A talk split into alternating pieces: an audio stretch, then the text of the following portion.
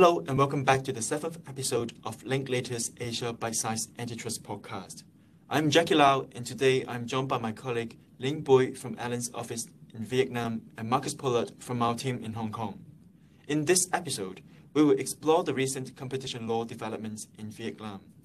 Linh, we understand that the new competition law introduced in 2018 have brought significant changes to the regime. Maybe you can kick off by telling us a little bit more about this. Thanks, Jackie. Uh, thanks for having me. Uh, so, as you know, Vietnam had started implementing competition law in uh, 2004.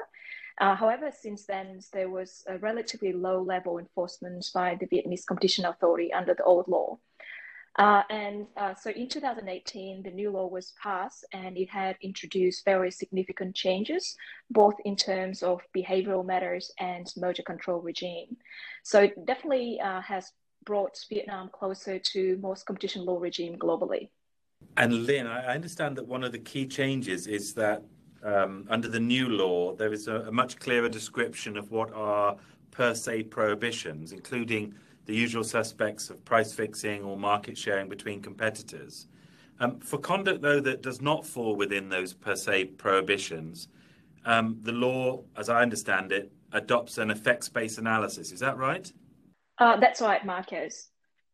So for non-per se prohibitions, the old law adopted a quite rigid market share test, and agreements may be prohibited if the parties have a combined market share of 30% or more. So this was a rather, a rather rigid approach, and it was quite difficult for um, you know parties and the regulator to apply these tests across all markets with different competition dynamics. So under the new law, we would now assess whether an agreement has any significant impact on competition instead of focusing all the on the too much uh, on the market share threshold. And another point I'd like to note is that the under the new law, certain per se prohibitions can now be uh, potentially exempt. Uh, so far, since the law was issued, we are not aware of any public um, information on exemption being granted. So we just need to wait and see how the Vietnamese regulator would adopt uh, this exemption in practice.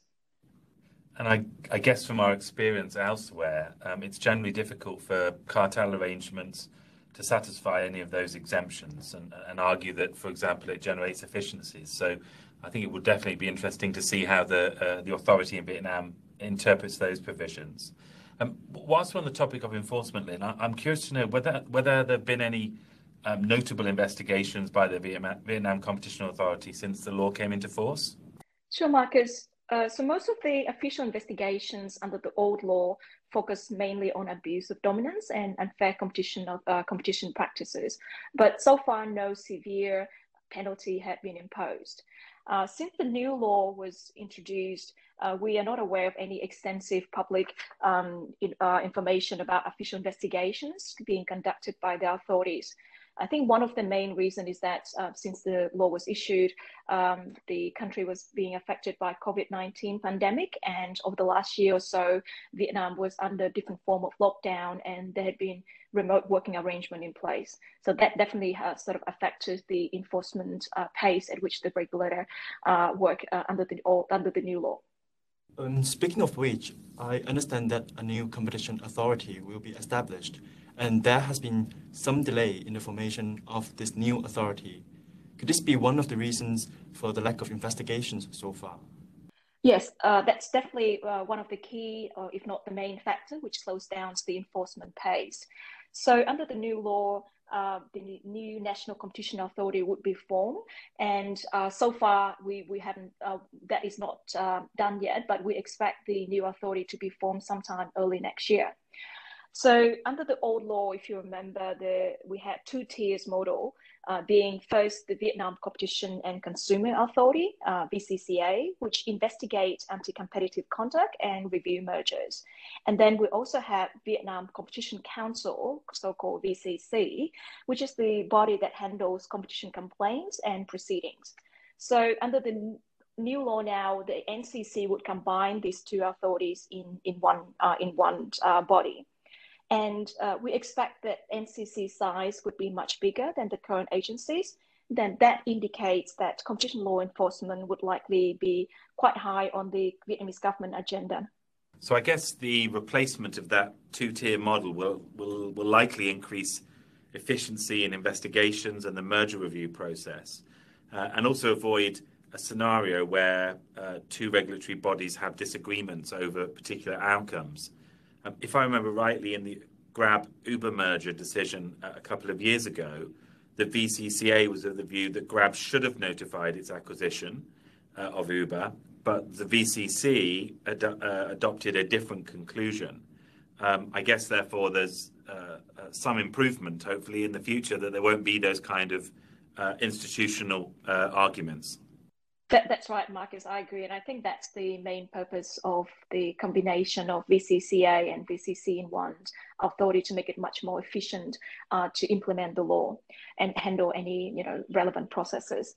Um, just going back to the Grab and Uber merger uh, case, um, in practice, actually the, the case is still not has not completely closed. Um, and currently, the VCCA uh, had filed an appeal against the VCC decision, and that appeal is being is currently being put on hold. And so we don't know um, how and when uh, the case will be resumed or ultimately resolved. Speaking of merger, I think our listeners will also be interested to know how the new law has brought changes to the merger control regime. It seems that Vietnam has increasingly become a key jurisdiction after the introduction of new thresholds.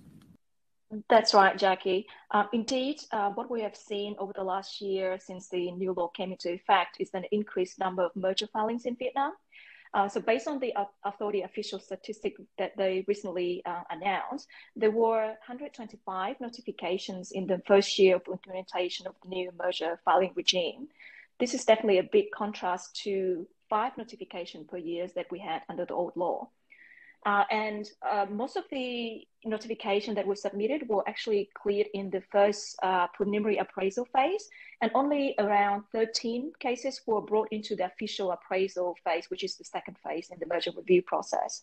Um, we don't have information on whether any remedies uh, have been imposed in these uh, 13 cases, but the uh, good news is that there had not been any prohibited merger by the authorities based on the official information so far.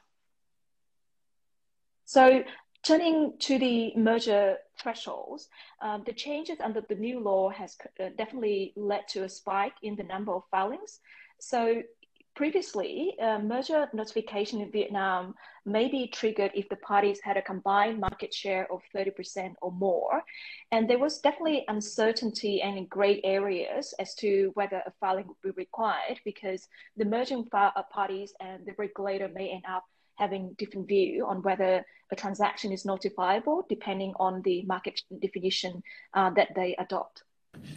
And then I think for the benefit of our listeners, um, maybe interesting to, for them to know that merger filings in Vietnam um, can now potentially be triggered based on four alternative thresholds. The first two being uh, the party's revenue in Vietnam or asset values in Vietnam. Uh, the transaction value threshold will apply for onshore transactions, and the last threshold is a is a combined market share threshold. So I think compared to that test you described before around market share, there's definitely more certainty when assessing whether merger filing um, can be can and is triggered in in Vietnam.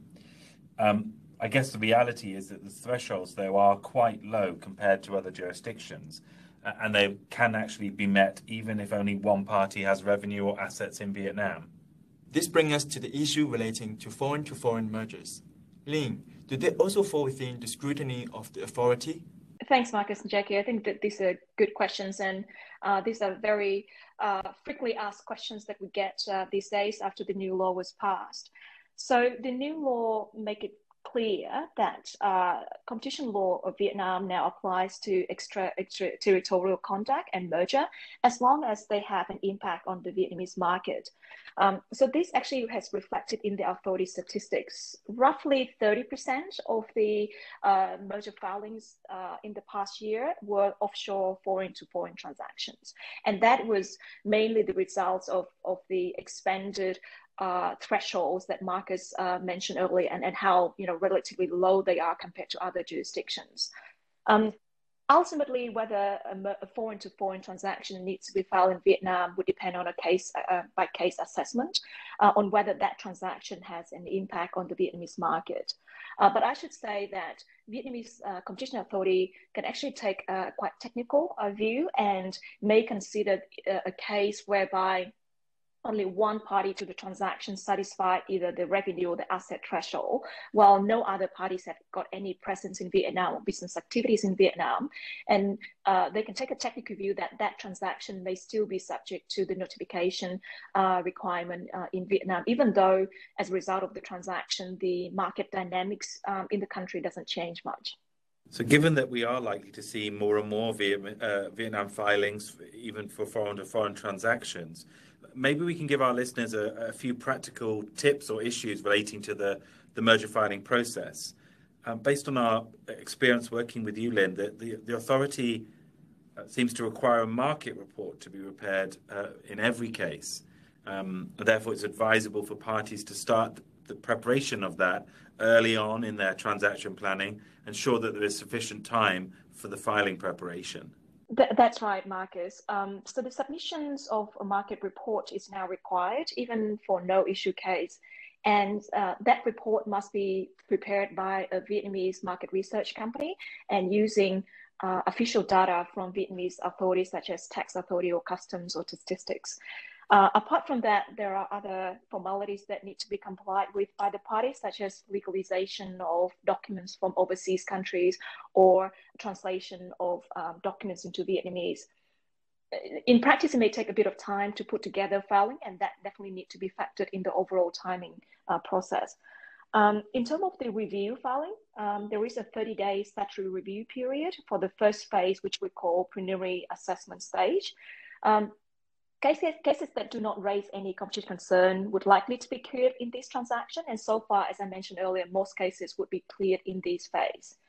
Um, and in in, in, uh, in the authorities review, they would now focus on the effects-based analysis, whether the transaction has an impact on the Vietnamese market, and rather uh, than just focusing on the combined market share under the old law. Uh, in practice, for um, a normal for a normal case that is uh, cleared in the first stage, it would usually take from three to four months to be to be cleared. For complex cases, the authority may escalate the review to official appraisal phase for an in-depth assessment. And in that case, the review period can be can go to up to 150 days in total. Um, so far, we understand that only 10% of the cases would be subject to this second official appraisal phase. Thanks for the interesting updates, Linh and Marcus. I think this is a good place for us to wrap up. We are always happy to discuss any questions, so please feel free to reach out. In the next episode, we will be covering some of the key developments in China with our colleagues from the Beijing team. Thanks for listening and goodbye.